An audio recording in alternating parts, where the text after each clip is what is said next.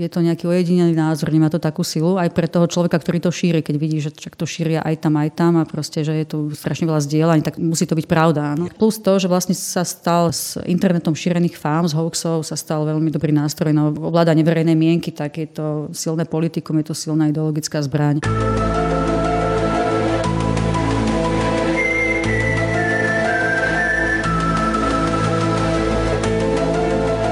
Možno je to taká tendencia Slovákov stávať sa do pozície obetí. Jednoducho tá záľuba v tom, že my sme neustále obeťami toho veľkého sveta. My sme tí, ktorí sme odjak živa boli utláčaní, ubíjaní a v podstate sme ako keby len pasívnymi, nie aktívnymi hráčmi. Tak toto na Margo konšpirácií hovorí etnologička Zuzana Pancová, ktorá sa venuje skúmaniu konšpiračných teórií na vedeckej úrovni. Nič sa nezmenila, v podstate je to veľká inšpirácia aj pre súčasných konšpiračných teoretikov. Častokrát, keď vidíte tie argumentačné schémy, tak sú rovnaké, alebo to tí ľudia ani neuvedomujú, ale v podstate replikujú častokrát tie stratégie, ktoré boli používané propagandou v 50. rokoch alebo za slovenského štátu. Konšpiračné teórie nás prevádzajú zrejme už od nepamäti.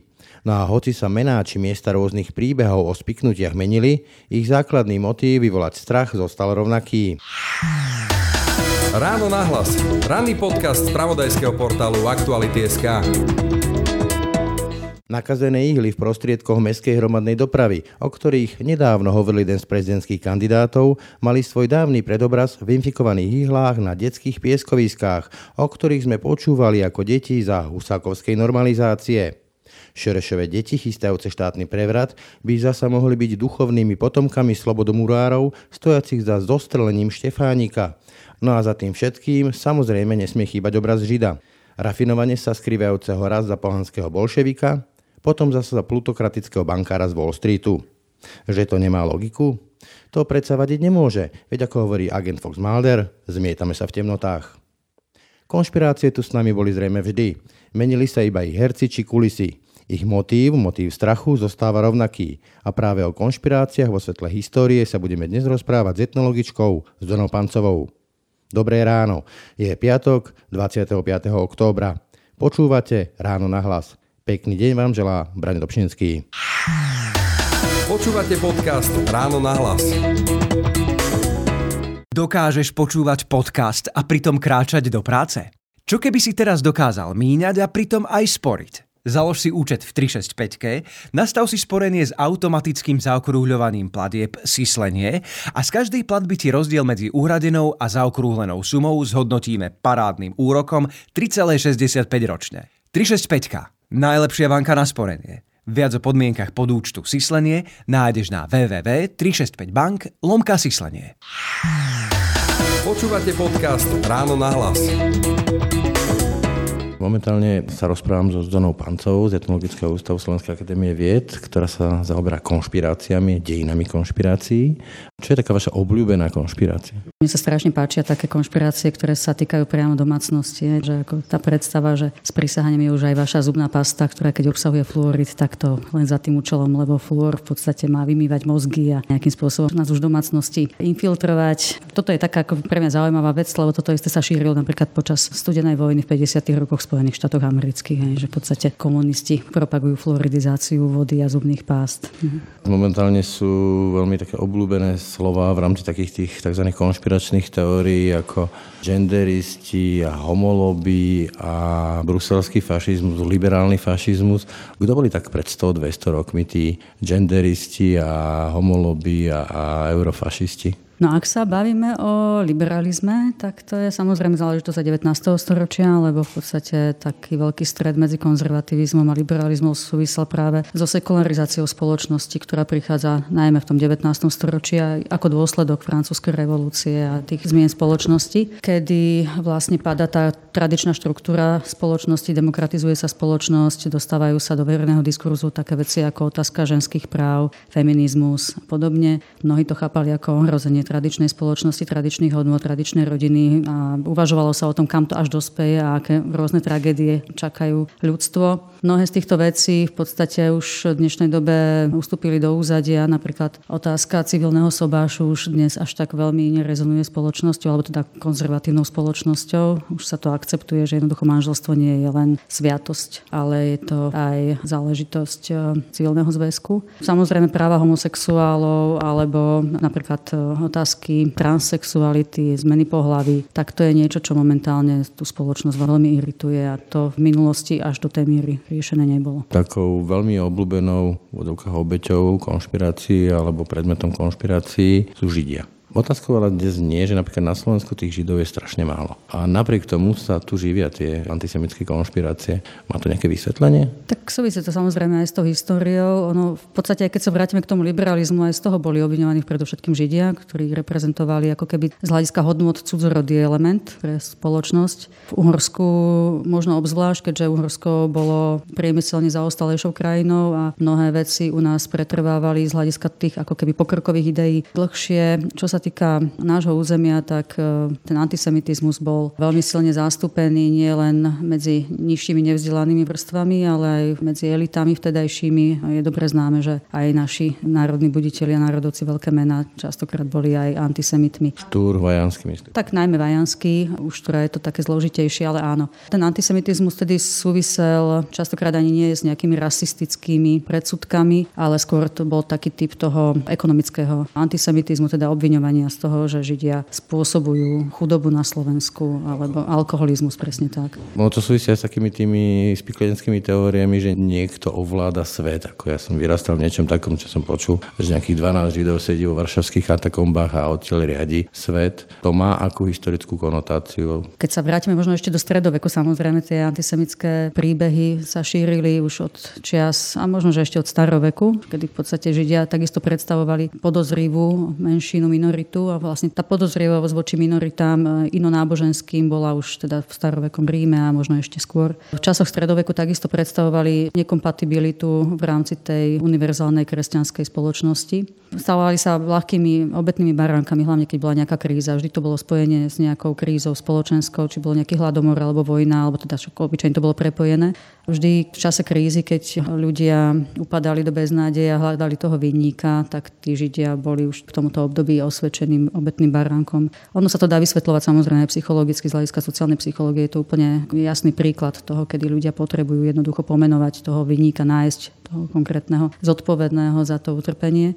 Židia práve tým, že vlastne v tej psychológii je to zase nastavené tak, že máme vždy väčšie podozrenie voči tej minorite, ktorú nepoznáme, tak boli ideálnym terčom. Keby tu teoreticky nebol ani jeden jediný Žid, tak o to viac je ten priestor pre konšpirátorov, že nepoznáme ich, nevieme, môžeme si dosadiť do toho obrazu čokoľvek. Presne tak, lebo vieme im prijadiť tie atributy, ktoré potrebujeme na to, aby sme mohli niekoho vyhlásiť za nepriateľa. No, lebo vždy je to tak, že vlastne my si toho nepriateľa projektujeme podľa toho, čo považujeme za náš opak. Že v podstate svojím spôsobom je ten náš nepriateľ takým obrateným zrkadlom nás samých. V podstate tento antisemitizmus e, mal túto svoju historickú tradíciu a práve ten zlom, ktorý znamenala sekularizácia v Európe, spojená s vytváraním takej kapitalistickej spoločnosti, teda od toho obdobia konca 18. storočia, začiatok 19. storočia po francúzskej revolúcii, tak vtedy sa už hľadali také tie teórie, ktoré by vysvetľovali na také globálne globálnej báze, prečo tieto zmeny nastali a kto za to môže. Keď tí ilumináti a slobodomurári a Bilderberg a podobne. Presne tak. No v podstate už krátko po francúzskej revolúcii, pár rokov potom vznikali prvé veľké spisy, alebo teda pamflety, dá sa povedať, ktoré dopodrobná rozpisovali, že teda akým spôsobom napríklad ilumináti sa infiltrovali medzi slobodomurárov, ako slobodomurári vlastne rozputali tú francúzsku revolúciu a vlastne tým cieľom mala byť, mal byť morálny úpadok Európy a postupné prevziatie moci nejakými týmito skrytými silami. Zaujímavé je, že zase ten mechanizmus fungoval tak, že dôležitá je vždy autorita toho, kto takéto niečo tvrdí. V tomto období to častokrát boli naozaj ľudia, ktorí patrili zase k nejakej spoločenskej elite, napríklad známy spis Johna Robinsona, ktorý sa nazýval Dôkazy o sprísahaní iluminátov iluminátov. On bol teda škód, pomerne úspešný fyzik, ktorého spis sa veľmi rýchlo rozšíril napríklad v Spojených štátoch amerických. Čiže táto teória o tom iluminátskom sprísahaní, ktoré zodpovedá za francúzsku revolúciu a následne za postupnú sekularizáciu Európy, vzniká veľmi, veľmi krátko po týchto zmenách vo Francúzsku. A čím si vysvetľujete vy, že práve povedzme naozaj ľudia, ktorí majú špičkové vzdelanie, častokrát sú to vedci. Na Slovensku poznáme mnohých lekárov, ktorí buď priamo vymýšľajú tie konšpirácie, alebo aktívne ich šíria a živia. Oni tomu reálne veria? Je to nejaká diera v myslení, alebo to nejaká ich hra? Ťažko sa to úplne paušalizuje, pretože jednak, že tie konšpiračné teórie obsahujú niekedy aj veľa pravdivých informácií, sú veľmi komplexné, môžu byť veľmi zaujímavé práve pre ľudí, ktorí majú radi takéto zložité, štrukturované systémy vysvetľovania nejakých zložitých javov. Hrajú? Svojím spôsobom to môže byť naozaj zaujímavá forma uvažovania o svete. Že v podstate pokiaľ tie konšpiračné teórie naozaj do seba vťahujú množstvo informácií, ktoré sa týkajú histórie, ekonomiky, politiky a tak ďalej, môže to byť byť pre niekoho aj taká trošku intelektuálna zábavka, najmä ak nie je expertom v danej oblasti. Je to napríklad fyzik a uvažuje o spoločenskom dianí, sám má to presvedčenie o svojej kompetencii, aj možno práve vďaka tomu, že isté vzdelanie má, dokáže si zapamätať strašne veľa faktov, dokáže ich vyargumentovať, svojím spôsobom je zvyknutý argumentovať, ale nie je to je možno, že jeho parketa, ale možno práve vďaka tomu, že istú autoritu má, má isté zručnosti kognitívne, má isté argumentačné schopnosti, tak je oveľa presvedčivejší ako niekto, kto takéto schopnosti nemá. O to ľahšie vlastne šíri tie konšpiračné teórie. A na druhej strane ho možno bavia, pretože naozaj pre ňo predstavujú nejakú výzvu kognitívnu, intelektuálnu a tak ďalej. Že to, že je niekto vedec, alebo dosiahol nejaké vedecké vzdelanie, alebo odborné vzdelanie, ešte nedáva punc dôveryhodnosti akýkoľvek teórii, ktorú šíri. Presne tak. Čiže je úplne pokojne možné, že povedzme, mám za suseda Žida, Pracujem s kolegom Rómom, chodím nakupovať k ďalšiemu Židovi, mám s nimi dobré vzťahy a napriek tomu doma proste do internetu ťukám teórie o tom, ako Židia ovládajú svet a chcú mi zle. Hej? Je to možné? No je to veľmi časté, keď si pozriete internetové diskusie, tak je toto úplne častý argument. Ja proti ním osobne nič nemám, veď mám za suseda Róma, veď poznám sa neviem s kým, ale vo všeobecnosti musím povedať, že je to takto. Hej? Zrazu, keď už sa odosobní ten človek a teda hovorí o nejakej všeobecnej skupine, s ktorou už nemá žiadne žiadne priame väzby, tak tá skupina je veľmi ľahko označená za nepriateľa. Napriek tomu, že na individuálnej báze to tak nie je. Tieto teórie o Šorošovi a o možnom prevrate šíril v posledných rokoch viacerí významní politici u nás, či to bol predseda vlády alebo bývalý policajný prezident. A tak historicky, keď ostaneme v 20. storočí, stávalo sa niekedy, že by predstavitelia štátu, ktorého Slováci boli súčasťou v priebehu toho 20. storočia, že by elity takýmto spôsobom šírili nejaké konšpiračné teórie a snažili sa z nich vytlať politický kapitál, alebo to je fenomén posledných rokov? V žiadnom prípade to nie je fenomén posledných rokov, však ono v podstate druhá svetová vojna s jej propagandou antisemickou bola plná konšpiračných teórií, de facto, ktoré boli antisemicky zamerané, boli zamerané proti západu, proti Amerike. Čiže v podstate mnohé z týchto motivov, ktoré sa tu vlastne len aktualizujú, poznáme ešte, to nemusí byť ani 20. storočie, to vidíme už v 19. storočí, keď sa hľadajú tí mocní hybatelia v pozadí. Takže naozaj boli to aj predstavitelia elít. Za slovenského štátu však bol propagandy, ktorý toto priamo riadil, keď sa pozriete na tedajšiu dobovú tlač, tak to je plné plné toho mocného žida hýbateľa. V 50. rokoch. A to isté v 50. rokoch. Ono v podstate tie 50. roky, alebo tá propaganda komunistická, častokrát to boli ľudia, ktorí ako keby cez kropírak opakovali propagandu z obdobia slovenského štátu.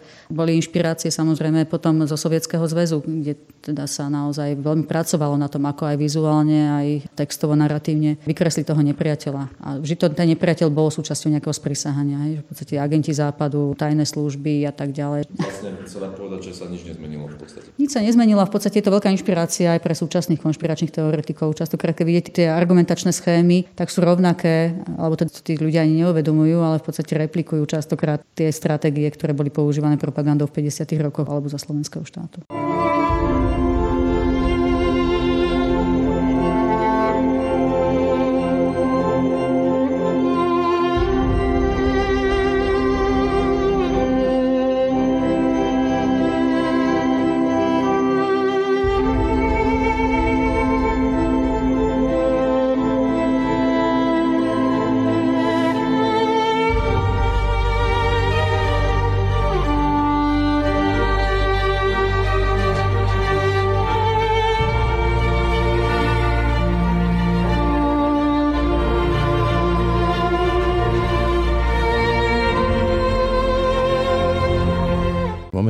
Sa rozprávam so Zdonou Pancovou z Etnologického ústavu Slovenskej akadémie vied, ktorá sa zaoberá konšpiráciami, dejinami konšpirácií.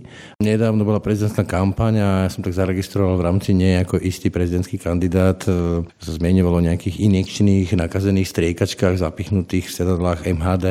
A mne to pripomenulo, ako keď som bol malé dieťa, tak e, nás strašili, že v pieskoviskách sú takéto nakazené striekačky alebo žiletky na tobogánoch a podobne. To sú také opakujúce sa mýty, konšpirácie? Toto, čo spomínate, to my folkloristi alebo odborníci na narratíva voláme, že sú to súčasné povesti, alebo teda urban legends. Hej. Čiže áno, toto sú vlastne príbehy, ktoré sú spoločné alebo majú spoločné s konšpiračnými teóriami práve to, že vlastne vyjadrujú nejaký strach, nejaké obavy z nejakého niečoho nebezpečného, čo je blízko nás. Často mieria na deti. Samozrejme, no áno, deti to je veľmi, veľmi citlivá téma, takže ako pre vyvolanie paniky nie je nič lepšie ako to, že niekto útočí na deti, buď ich unášajú nejaké sanitky, alebo na nich číha niečo v pieskovisku a podobne. Čiže na jednej strane sa nad tým môžeme pousmiať, že ako ľudia sú dôverčiví a za každým sa vynorí nejaká fáma, ktorá už bola stokrát zodpovedaná, ale na druhej strane je to aj o tom, že je to výrazom toho, čoho sa tí ľudia boja. Je to aj vyjadrením toho, čo je pre nich hodnotou, o čo stojí sa báť. Tá rodina, ale na druhej strane je tam vždy nejaký výnik, ktorý to boli povedzme ľudia nakazení HIV, teraz je to LBGT komunita. Áno, alebo, alebo migranti samozrejme. V poslednom období v tých sanitkách sedia muži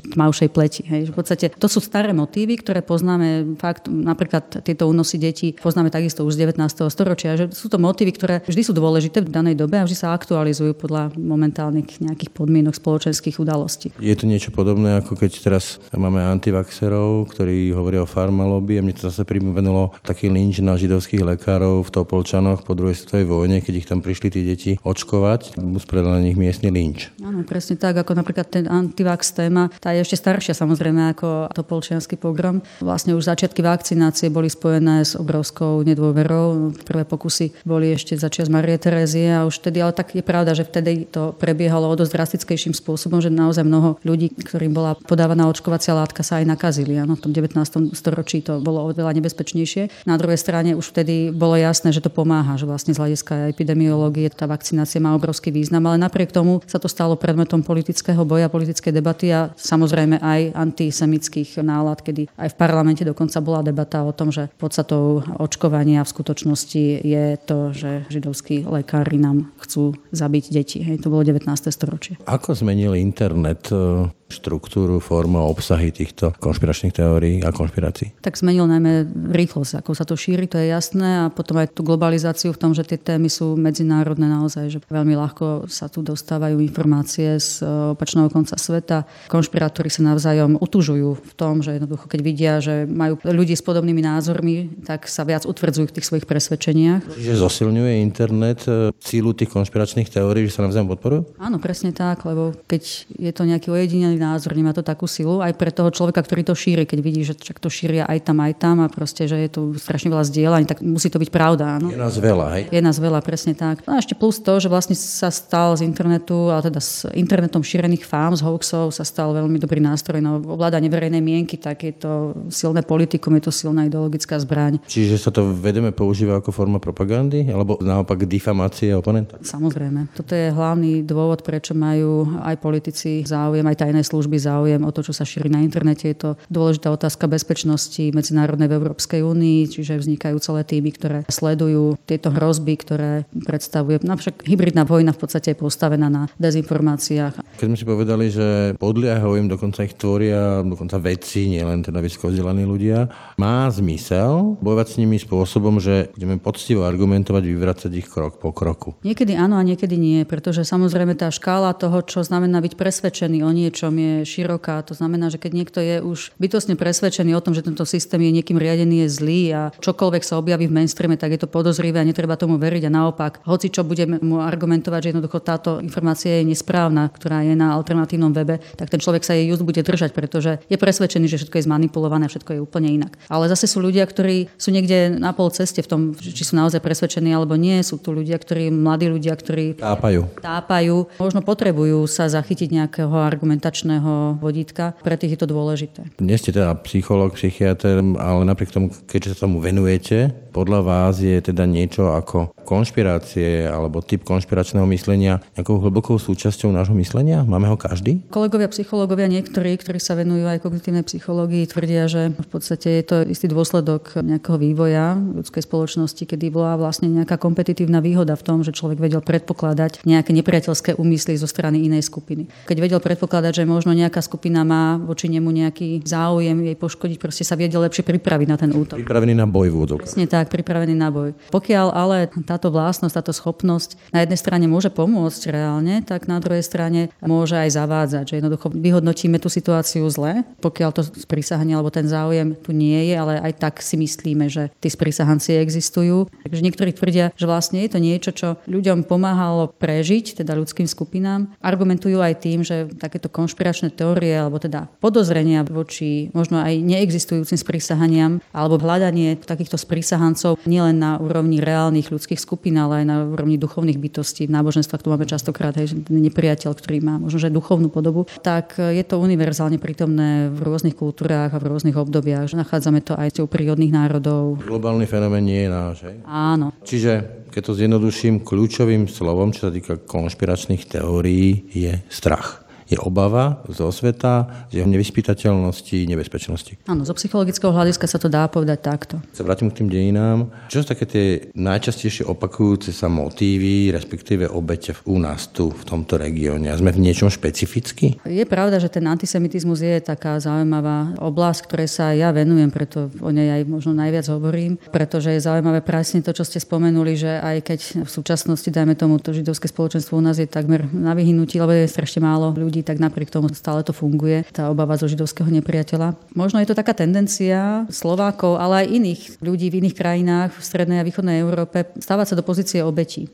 Jednoducho tá záľuba v tom, že my sme neustále obeťami toho veľkého sveta, tých veľkých mocností. My sme tí, ktorí sme odjak živa boli utláčaní, ubíjaní a v podstate sme ako keby len pasívnymi, nie aktívnymi hráčmi na tom. Sa s nami hrá, hej, nejaká skupinka. Presne tak, že v podstate sme tak bezmocní. Naše dejiny boli neustále utvárané niekým iným, neustále nám niekto krivdil. Naši hrdinovia sú častokrát martýrmi za svoj národ. V podstate aj ten Štefánik, aj toho nám niekto zabil, aj ten Tiso, aj toho nám niekto zabil. Janošika. Janošika, presne tak. Že v podstate tí naši národní hrdinovia vždy sú ako keby reprezentantmi toho nášho, toho symbolu, ako symbolizujú tú obetu. Vlastne chcete tým povedať, že povedzme pri tom Štefánikovi, že sa potom vytvorí nejaká konšpirácia, že sú za tým okrem Beneša a Masarika nejakí slobodomári, ktorí boli združení a podobne? Samozrejme, to bol jeden z často opakujúcich sa motívov, že zase to boli tie mocnosti, tí slobodomári v pozadí, ktorí to vlastne spôsobili. Aj keď zase samozrejme existovala konšpiračná teória o tom, že keďže Štefánik sám bol slobodomurár, tak potom ako to bolo, že či si len vybavovali slobodomurári účty medzi sebou, alebo ako to v skutočnosti bolo. Ale to, čo sme sa zhodli aj s kolegami z iných krajín, z Polska alebo z Balkánu, alebo aj z Maďarska, že naozaj e,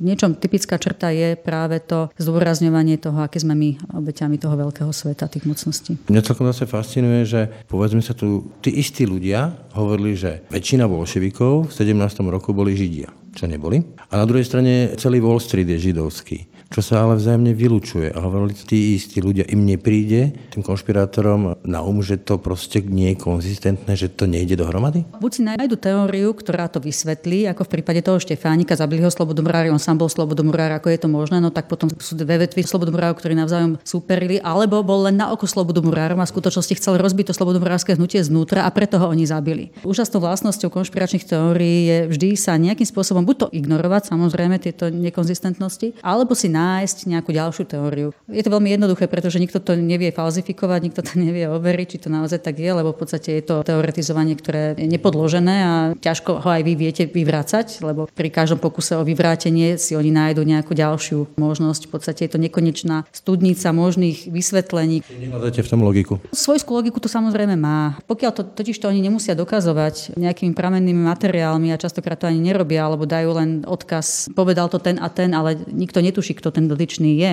Alebo podhodia, že existujú o tom dokumenty, len sú skryté. Proste pokiaľ to nemáte ako overiť, tak môžete si navymýšľať, čo chcete. Na záver, ako teda poznám alebo identifikujem konšpiračnú teóriu, že je to konšpiračná teória a nie je niečo seriózne. Nepovedala som nikdy, že konšpiračná teória nevyhnutne musí byť nepravdivá. Zvyčajne je to niečo, čo je neoverené, nepodložené. Niekedy je to očividne protirečiace tomu, čo hovorí veda, alebo tomu, čo hovoria fakty, ktoré prinášajú oficiálne zdroje. To sa asi ani veľmi, ako ste hovorili, falzifikovať, teda poprieť alebo potvrdiť? Ako kedy? Samozrejme, keď niekto niečo povie také, čo sa dá dohľadať, dá sa nájsť nejaký argument proti tomu, tak e, sa to dá. Pokiaľ niekto hovorí o židojašteroch, tak e, ťažko si mi predstaviť, ako toto niekto dokáže falzifikovať. Keď niekto ale nepripúšťa oficiálne poznanie, teda keď niekto nedáva žiadnu validitu vedeckému poznaniu alebo oficiálnym inštitúciám, tak žije vo svojom svete Matrixu, alebo teda má predstavu, že my žijeme v tom Matrixe a tým pádom tam končí tá debata, to je jasné.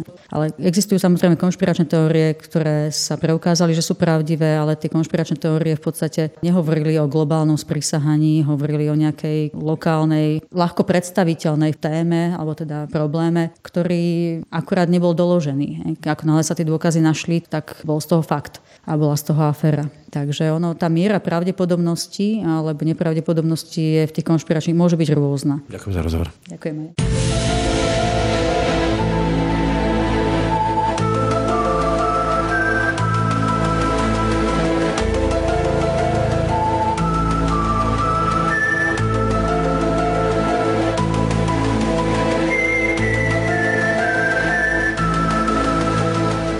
To je z dnešného rána na hlas všetko. Počúvajte nás každé ráno na webe aktuality.sk lomka podcasty. Pekný deň a pokoj v duši želá Brane Dobšinský. Všetky podcasty z pravodajského portálu Aktuality.sk nájdete na Spotify a v ďalších podcastových aplikáciách.